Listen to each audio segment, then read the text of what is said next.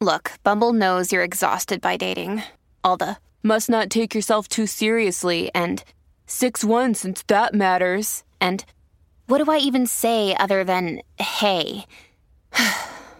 well, that's why they're introducing an all new Bumble with exciting features to make compatibility easier, starting the chat better, and dating safer. They've changed, so you don't have to. Download the new Bumble now.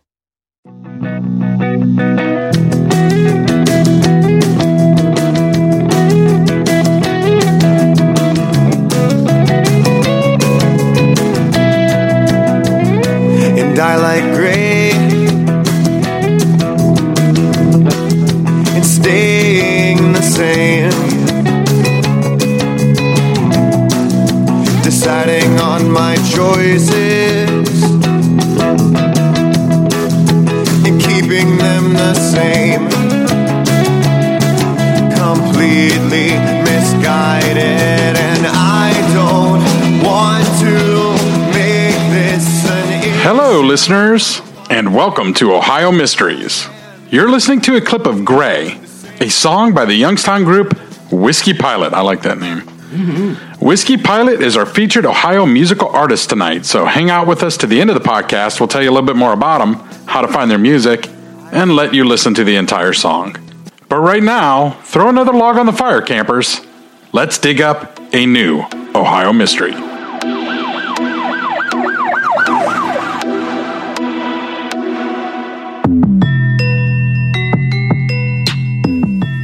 I'm your co host, Steve Yoder, and with me is our award winning journalist, Paula Schleis, who spent 30 years telling these kinds of stories with the Akron Beacon Journal. Hi, everybody. So, where are we going tonight, Paula? Well, our story takes place in Northridge. That is a small, unincorporated area of Montgomery County. Do you know the capital of Montgomery County? No. That's Dayton. Oh, Dayton. Okay, so- so we're just a little north of Dayton for this one. And it's January 13, 1973. It's a Saturday morning. And Gloria Buck starts the day making breakfast for her youngsters six year old Tracy and five year old Scott. Tracy is a first grader at John Morrison Elementary School. Scott is a kindergartner there. Gloria is 26 years old. She met her husband Jack on a blind date. Now they're just a couple months shy of their seventh anniversary. But Jack's not home this weekend. He's off on a hunting trip with friends. The Bucks live in a small green bungalow on Arthur Avenue. After breakfast, Tracy and Scott go outside to play with Jennifer Brown. She's a 12 year old friend who lives behind them in a house on Harding Avenue. Gloria tells Jennifer that she's trying to sell a television and a man is coming to see it at noon.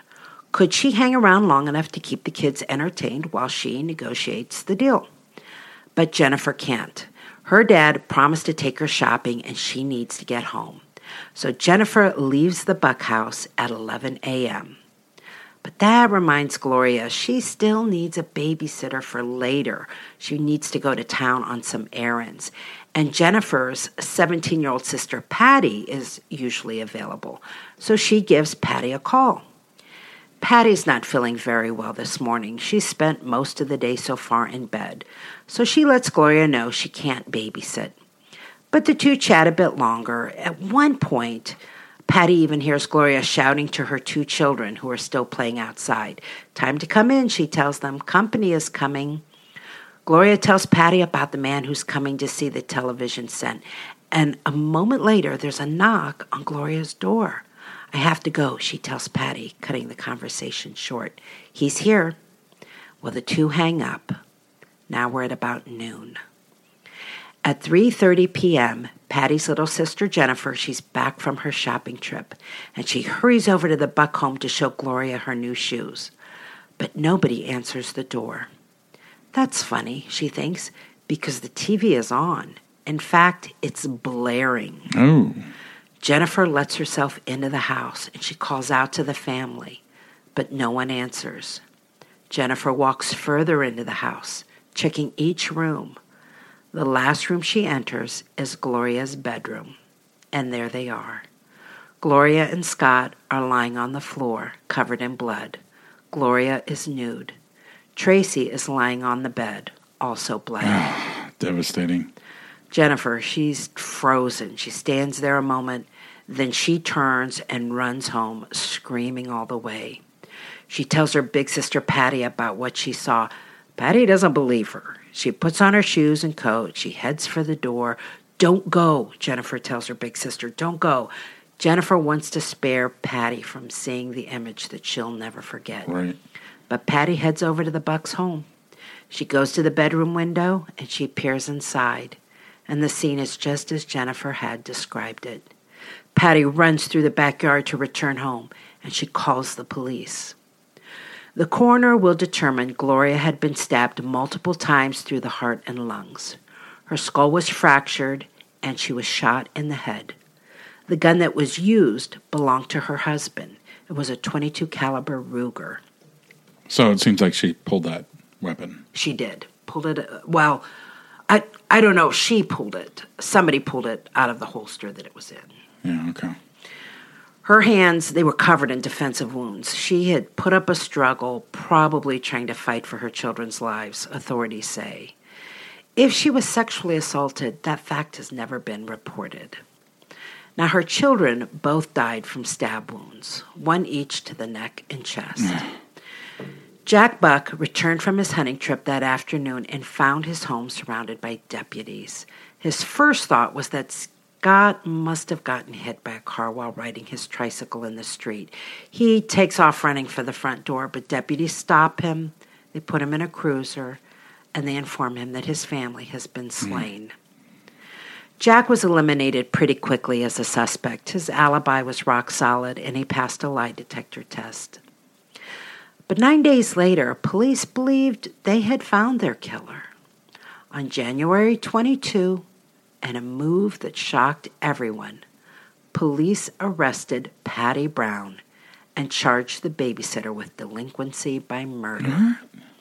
They are super tight lipped about evidence and motive. Less than two weeks later, we're about 15 miles from where the Bucks lived and died. And the Dearth family wakes to start their day. It's January 25, 1973. The Dearths live in a large brick ranch house on Diamond Mill Road in Brookville, Montgomery County. Dwayne and Odine have three kids. Maurice is away at Ohio Wesleyan University. 17 year old Robert attends the local high school. And 13 year old Linda Sue is midway through the seventh grade at Northmont Junior High. But there's no school today. It's a Monday. But classes have been canceled in honor of the funeral of former President Dwight D. Eisenhower. So Dad Dwayne heads off to work at K&F Metal Finishers. Mom Odine leaves to start her shift at the Farmers and Merchants Bank and left behind are Robert and Linda Sue.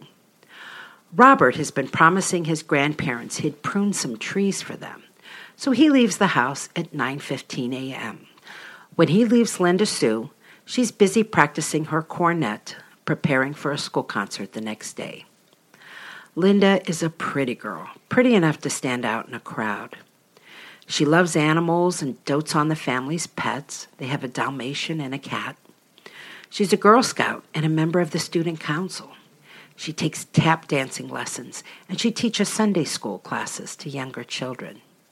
Her favorite song is Raindrops Keep Falling on My Head.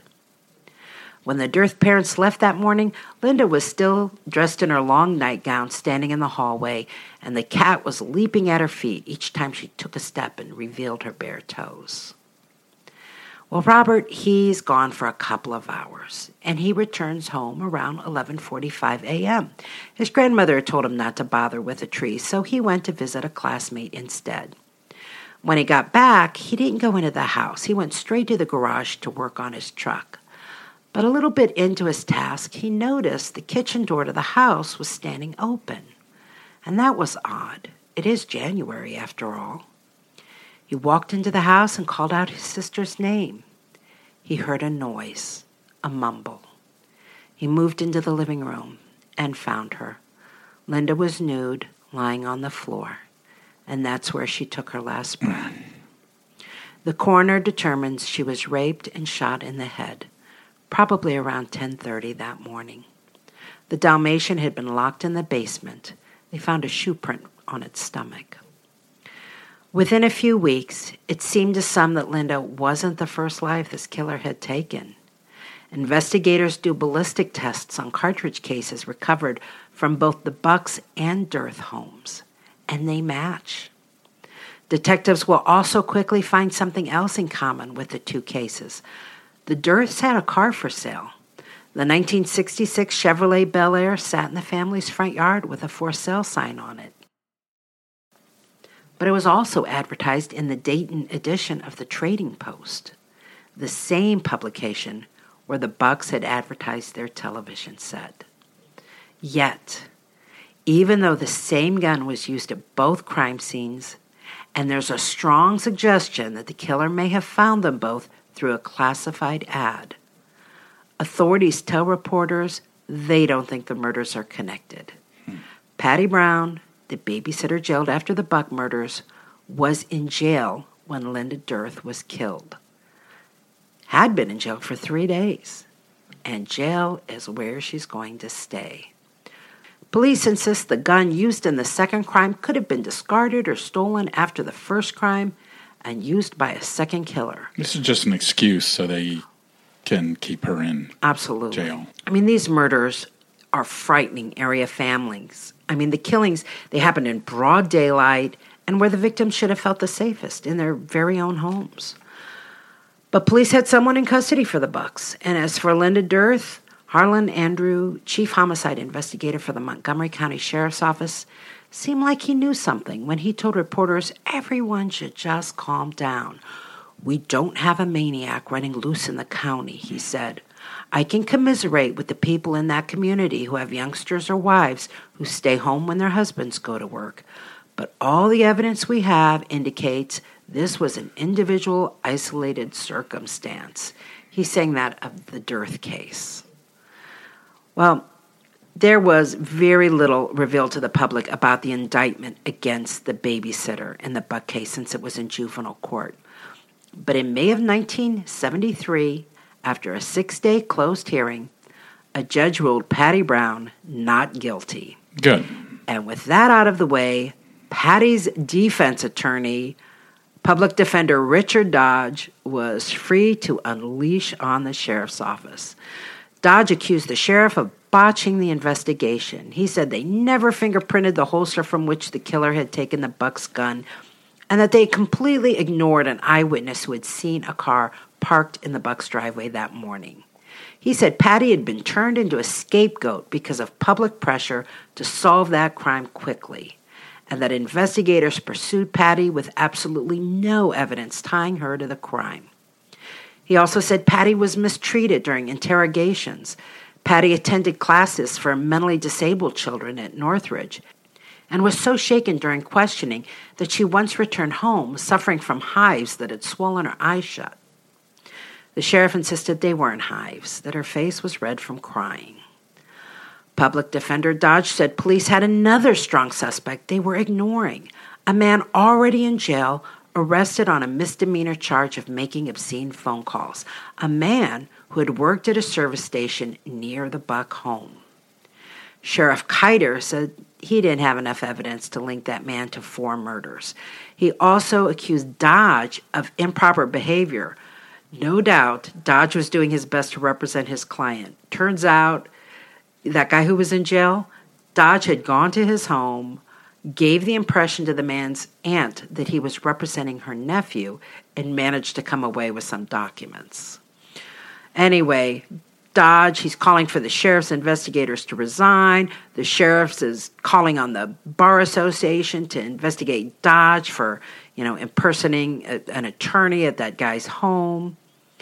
Keiter also revealed why authorities had zeroed in on Patty in the first place. Turns out, 12 year old sister Jennifer had told police her sister confessed to killing the Bucks. But Jennifer refused to testify at her sister's hearing, saying she misunderstood what her sister had told her. That she understood now, her sister had said police were trying to say she killed them, not that she had killed them. After her release, Patty Brown shared her experience with reporters. She had spent 103 days in jail, including her 18th birthday. While incarcerated, she had the opportunity to make herself pants and a smock, which she called her going home clothes. And when the judge released her, she ran into a room where her things were waiting, popped the buttons off as she tore her detention uniform off, and put on those going home clothes. She said during her interrogations, deputies kept telling her that they had witnesses tying her to the crime. They gave me two pieces of bread and a slice of bologna and said, Patty, if you don't tell us the truth, this is what you're going to eat for the rest of your life, Patty said. Patty was given a lie detector test, but the tester said her emotional level was too high to get an accurate reading.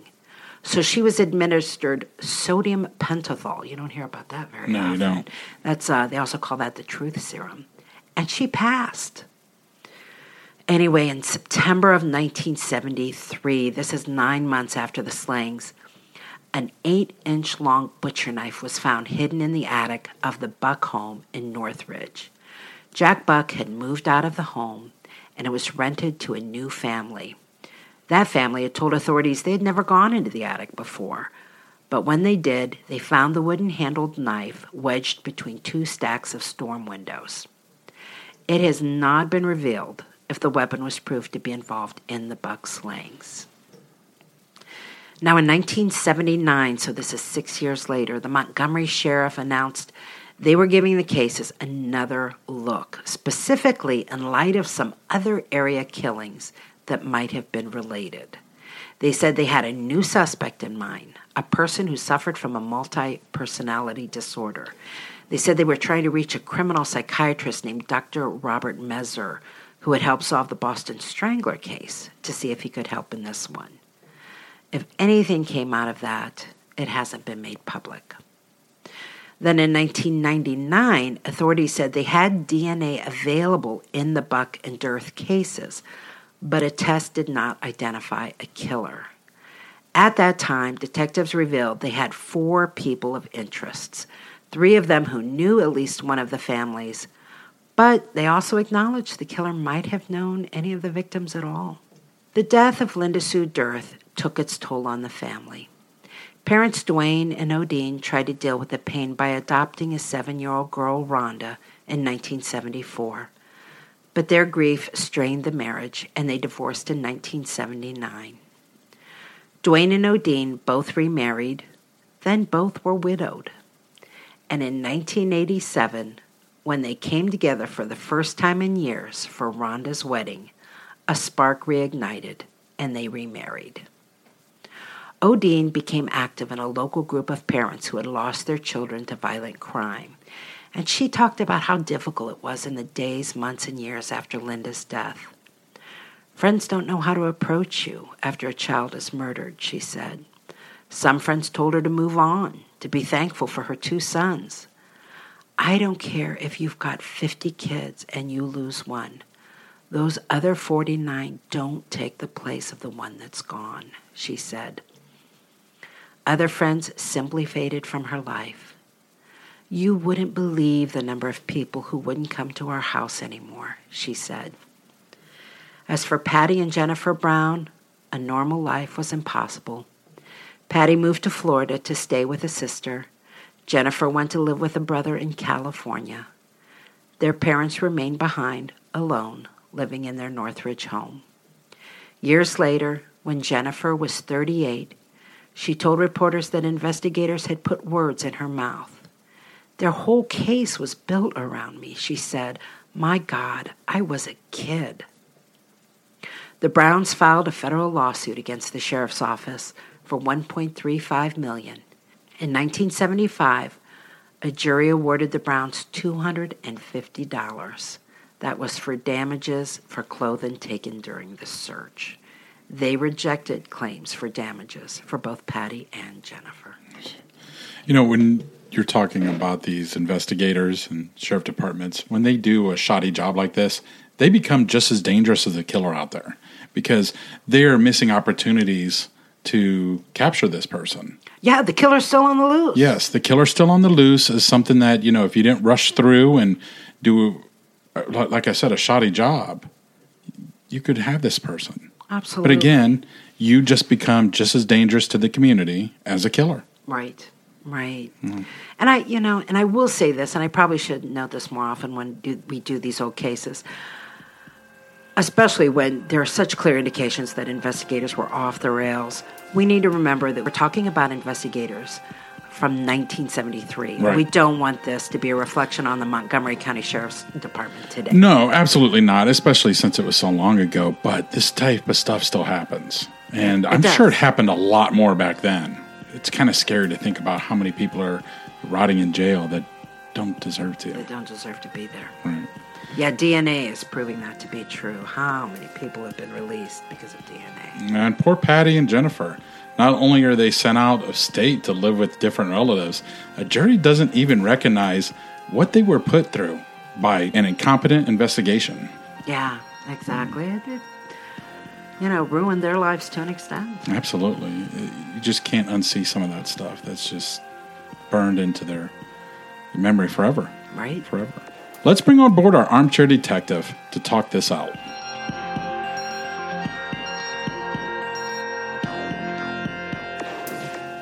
With us tonight is Jana Faulkner, an Ohio Mysteries listener from Englewood, that's in Montgomery County. Hi, Jana. Hi. Jana, you asked us to cover this story, and I just got chills researching it. What a tragedy. Yes. Why has this case been on your mind? I think that it's unsolved really bothers me. I definitely think that the police missed some really good opportunities to find who did this.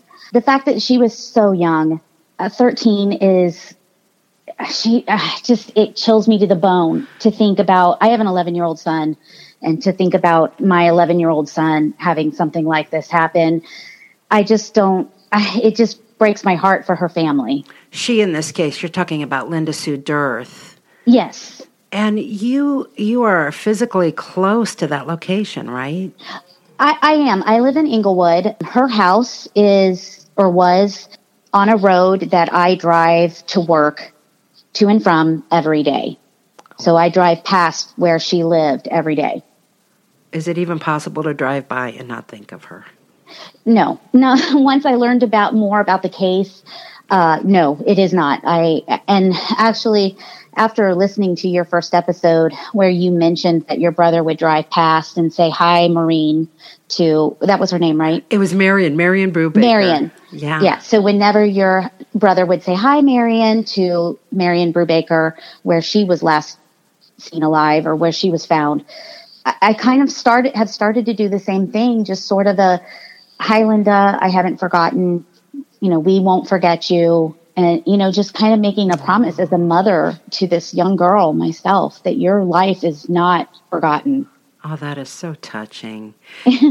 Janet, did you know the connection between the the uh, dearth and the buck cases? I I did find out once I started to look into it a little bit more. I had seen a TV news spot on our local one of our local news stations that covered her case. And so I'd heard about it, knew about it, knew it was in the area, and then just as my interest in true crime grew, I started to kind of like, hey, there was one around here. And I asked my mom about it because my mom grew up in the Northmont area. She moved away when, you know, after my sisters and I were born. And then my husband and I have moved back to this area. But I asked my mom, do you remember a little girl? And my mom did remember it. So she told me what she remembered. They were off school for, you know, she was like, it was President's Day or something like that. And the school was closed, but normally it wouldn't have been closed. And so she gave me a little more like information of just what she had remembered. So then I started to like, okay, I'm going to look this up and see if I can see what, what more there is. So then when I looked up, you know, Googled her name, actually, I don't think I had her name at the time. I think I just Googled like something like 13 year old girl or something along those lines to Yeah. try to find it. And then that's how I found her name and then got a little bit more information. And the first article I came across was an article from 2014 that did say that the guns, the gun in the Buck case and the Dearth case were, were linked. So I, you know, and then that's where my interest grew just to see like what, what's going on. Why didn't they solve this if this gun was linked? It seems like they should have had a, quite a bit of evidence then that they could have used to find who did this. Yeah, Steve and I were just chatting about what, uh, like you said, the way you put it, the opportunities that were missed mm-hmm. because they settled on Patty Brown and didn't want to acknowledge that these cases were tied. And, you know, the argument that, oh, you know, this gun could have been stolen by one killer, used in a crime, then discarded and picked up by another psychopath and used for a second crime of the very same type. I mean, is that a stretch? that is an absurd argument.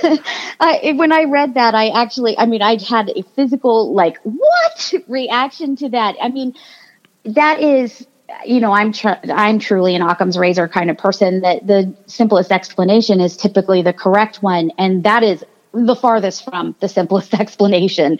That you know, you would have two murders create committed by two separate people with a discarded gun. That just absolutely makes no sense at all. I mean in my opinion, probably the person who com- who did this obviously did murder the bucks and found the gun, and that was what supplied for the next murder. Right. I talked to an investigator at Montgomery County Sheriff's Office because I called just to see if I could get any more information on it. I was pretty much stopped at the door, but I did get to have a really nice conversation with one of the detectives. Um, and he you know, he kind of talked to me a little bit about it. Did he indicate that this is active? I mean, are they. He did indicate that it is still an active case. They have tested the DNA, was found with Linda Dearth. They did not have any DNA. Well, I'm sorry, no, he would not tell me if they had DNA from the Buck case. He, I mean, he flat out said, I cannot answer that question. And then the other thing that he did tell me was that they do not have a full profile. So in looking at, you know, can something be done with familial DNA? He basically he he didn't really say whether or not they could, but he said that they don't have all of the markers. Which, if you've done any investigation or looked into any of familial DNA, they have to have quite a bit in order to really connect the dots on that. So, unfortunately, that may not be the way that this is this is solved. Yeah. But when I talked to the investigator about this, we talked about whether or not there were possible unsolved break ins, robberies, home invasions from that same time period that could be t- connected to the trading post. Which that obviously that connection was missed in the 70s, which would have been the prime opportunity to find that. Were there robberies happening of houses of people that had posted or, or advertise something for sale in the trading post that this person was committing because going to triple homicide on the very first attempt seems like such a jump. Right. I mean, what a risk you're taking. It's like you show up, maybe you think you're going to rape and kill a woman, and now there's two other people in the house. That sounds like a killer who's already, you know, experience, right? And this. and gloria buck was actually on the phone with somebody and said i have to go. The person for our tv is here. Right. Which is like stunning that they would then go after that babysitter. Killer is at the door and he has seen my ad. And then 10 days later later another family you know loses a family yeah. member when they had an ad in that trading post. Mm-hmm. and you know by hanging on to the patty brown theory and telling the community, calm down, this is an isolated case. You know, the, what a danger that was to the community then that you do it have really, a lunatic running around. Yeah, it really was. And, you know, it seems to be the case if you look into any cold cases from the 70s, which, you know, we, we all know the 70s and 80s is the, the kill, serial killer heyday. That is a common thread of missed opportunity of no these are these cases aren't connected. This is you know these are isolated incidents when they clearly aren't. Right. Um, and unfortunately we can't go back and you know snap out of it. Wake up you yes. investigators and really do what you should be doing. Wake up. Go catch the real guy. Why do you think they were hanging on to patty brown so desperately? I mean do you I think really it was just cannot. pressure I, I, I maybe I really cannot wrap my head around why an investigator would would come to the conclusion that a young girl would be capable of what was done to the Bucks. Yeah, let's review. So we've got 17 year old girl, some mental limitations, stabs three people, gets a gun from a holster, operates it correctly to shoot one, undresses the woman so that she's nude when she's found, and then pretends to be innocent for months, even under intense interrogation, to the point of being able to pass questions under a truth serum. Who, I mean, I would not be capable of this. It's I know it's unbelievable, and it really. It, I don't understand why they would continue forward with it. What in their minds made them think that they hadn't broke her yet? This is not a person who's probably capable of great deception. She's not the person that is going to be able to continuously lie with keeping the facts straight. You know, you said that you had talked to this case about your mom and she remembered it. Do you get any indication that these cases are remembered well by the people in Montgomery County or I do not. I do not, which is another thing that really sort of bothers me. Um, I really, you know, this is definitely one that should never be forgotten. Absolutely. And, and thanks to you for letting us know about this. There's you know thousands of people are going to listen to this and re- yeah, remember well, that's her. been her her memory and not letting her die. Her memory die is part of re- why I've been contacting. You know, I've contacted you and I've co- contacted another podcast, but it, that was basically it. That this is a case that is not talked about, and it's so there's so many different parts to it, and the fact that it's connected to a triple homicide, also it should be remembered. It should be talked about and investigated because of those significant facts. I love that you went to the sheriff's department and did your homework for us. Thank you. are I know. awesome. Actually, the investigators, when I talked to, when I finally got through to an investigator, he asked me what publication I was with. And I said, I'm not a reporter. And he was really stunned. he said, What? I said, I'm, I'm just a person who just wants to know more about this case and would like to try to do some investigation on my own. And, and then he was shocked. So, you know, it, probably because they're not used to it. But you know what? Uh, reporters have absolutely no rights beyond what the regular person has. And people don't realize that when we go to a place and ask for information, the, you know, there's no law that says reporters get it and people don't. And I, when I was uh, at the Beacon, every, uh, you know, probably every ten years, we would do this statewide, it was sort of a sting. And all these papers would get together and the AP would chore- choreograph it. And we would pick the very same morning and we would all go out to a place and request something be made public. But you couldn't tell them you were a reporter. And the the whole point was try to get agencies to recognize that the public had the right to information so Okay. you know maybe I would go to a a superintendent's office and I would just show up and I'm not Paula Schleis reporter, I'm just Paula Schleis and I would like to see the superintendent, you know, what the superintendent spent on dinners in the last year. And it was so funny because sometimes they'd be like, Well, who are you? And I'd be like, My name is Paula. Well, why do you want this information? "I- I'm just asking for it. And it's like, you don't have to give them a reason. You don't have to tell Right. them who you are. It's just, this is public knowledge. Just hand it over.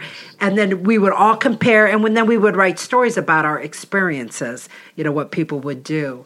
And I remember once I had to go to Barberton, and actually I had to request exactly that kind of thing from the superintendent's office. And they um, I wasn't covering Barberton at the time, so they didn't know who I was. And they like took me into an office, sat me down, asked if I wanted coffee. Okay, we're we're making those papers for you right now. We're printing them out.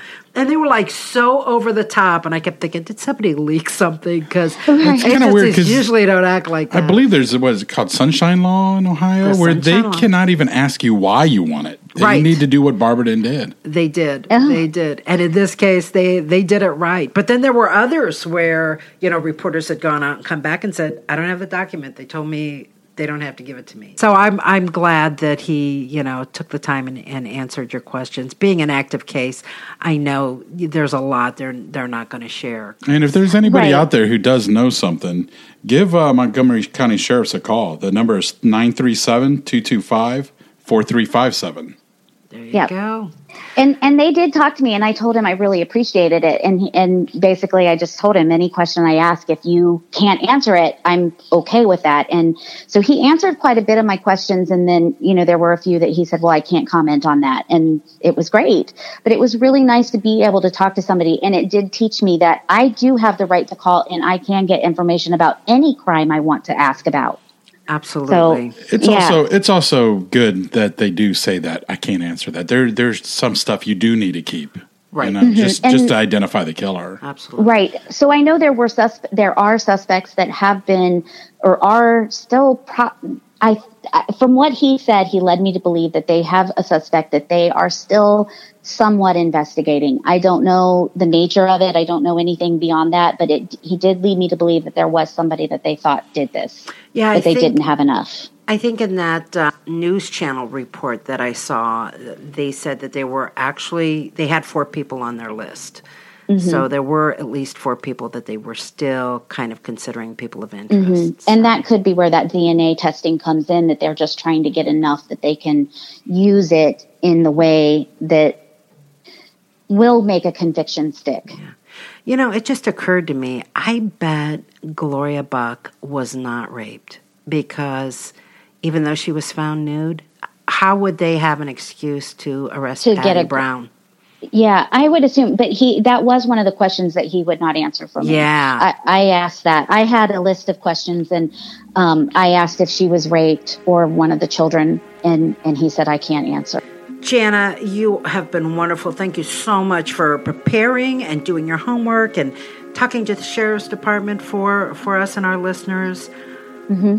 Thank you so much for for sharing this story with us. You're welcome. Thank you for highlighting it on your show. I really appreciate it, and I really want to get more people interested in knowing about her case, or both the both of them. Well, I think you just did. That's it for tonight, campers. Stop by our website, ohiomysteries.com, for photos, links, news clippings, and more for this and every single Ohio Mystery episode. You know what else you'll find on our website? Links to every musical artist that we've featured on every episode. So let's add another one tonight, Paula. You bet. Whiskey Pilot is out of Youngstown, Ohio, and made up of Dominic Ferrari, Jack Mocker, David Ramsey, and Ben Ratner. They say they love to smile, laugh, and be around each other as much as possible.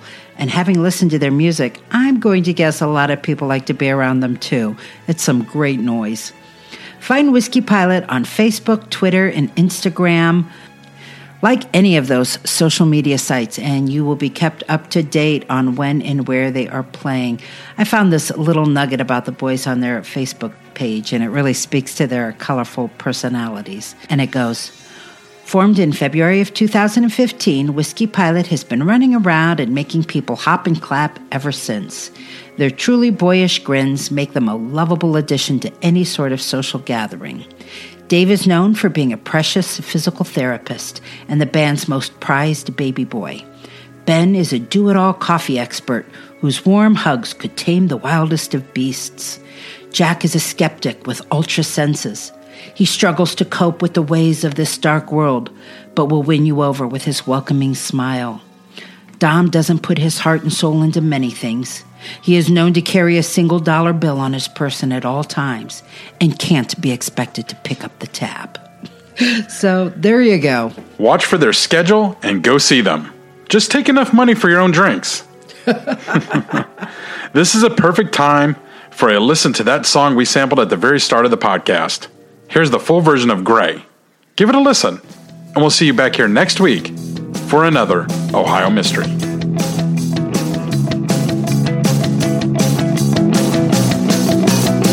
I sleep in black, so my senses can never tell where I'm at. That makes it easy, or maybe that's what I fool myself to believe.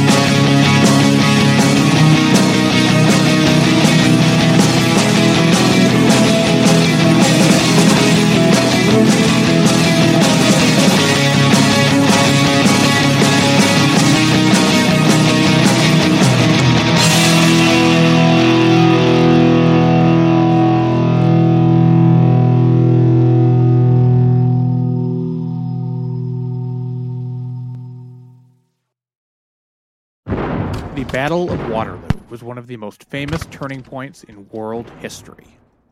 But what happened next? My name's David Montgomery, and I'm the host of The Siècle, a history podcast that tackles exactly that. Join me as I cover France's overlooked century in between Napoleon and World War I.